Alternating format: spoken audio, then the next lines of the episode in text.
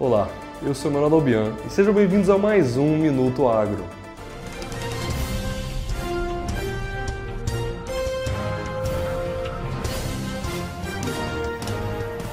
A comercialização da safra do milho 2021 atingiu 89,21% em até 8 de outubro, e isso de acordo com o Instituto Mato Grossense de Economia e Agropecuária.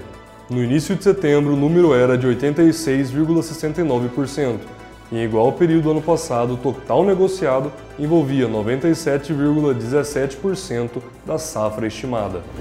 A gasolina foi mais competitiva que o etanol em todos os estados brasileiros e o mais Distrito Federal na semana passada. Mostra levantamento da Agência Nacional de Petróleo, Gás Natural e Biocombustível, isso compilado pelo AE Taxas. Os critérios consideram que o etanol de cana ou de milho, por ter menor poder calórico, tem um preço limite de 70% derivado do petróleo nos postos para ser considerado vantajoso. Na média dos postos pesquisados no país, o etanol está com paridade de 78,06% ante a gasolina. As exportações registraram um aumento de 49,2% na média diária, em comparação com o mesmo período do ano passado, um crescimento de 41% na agropecuária.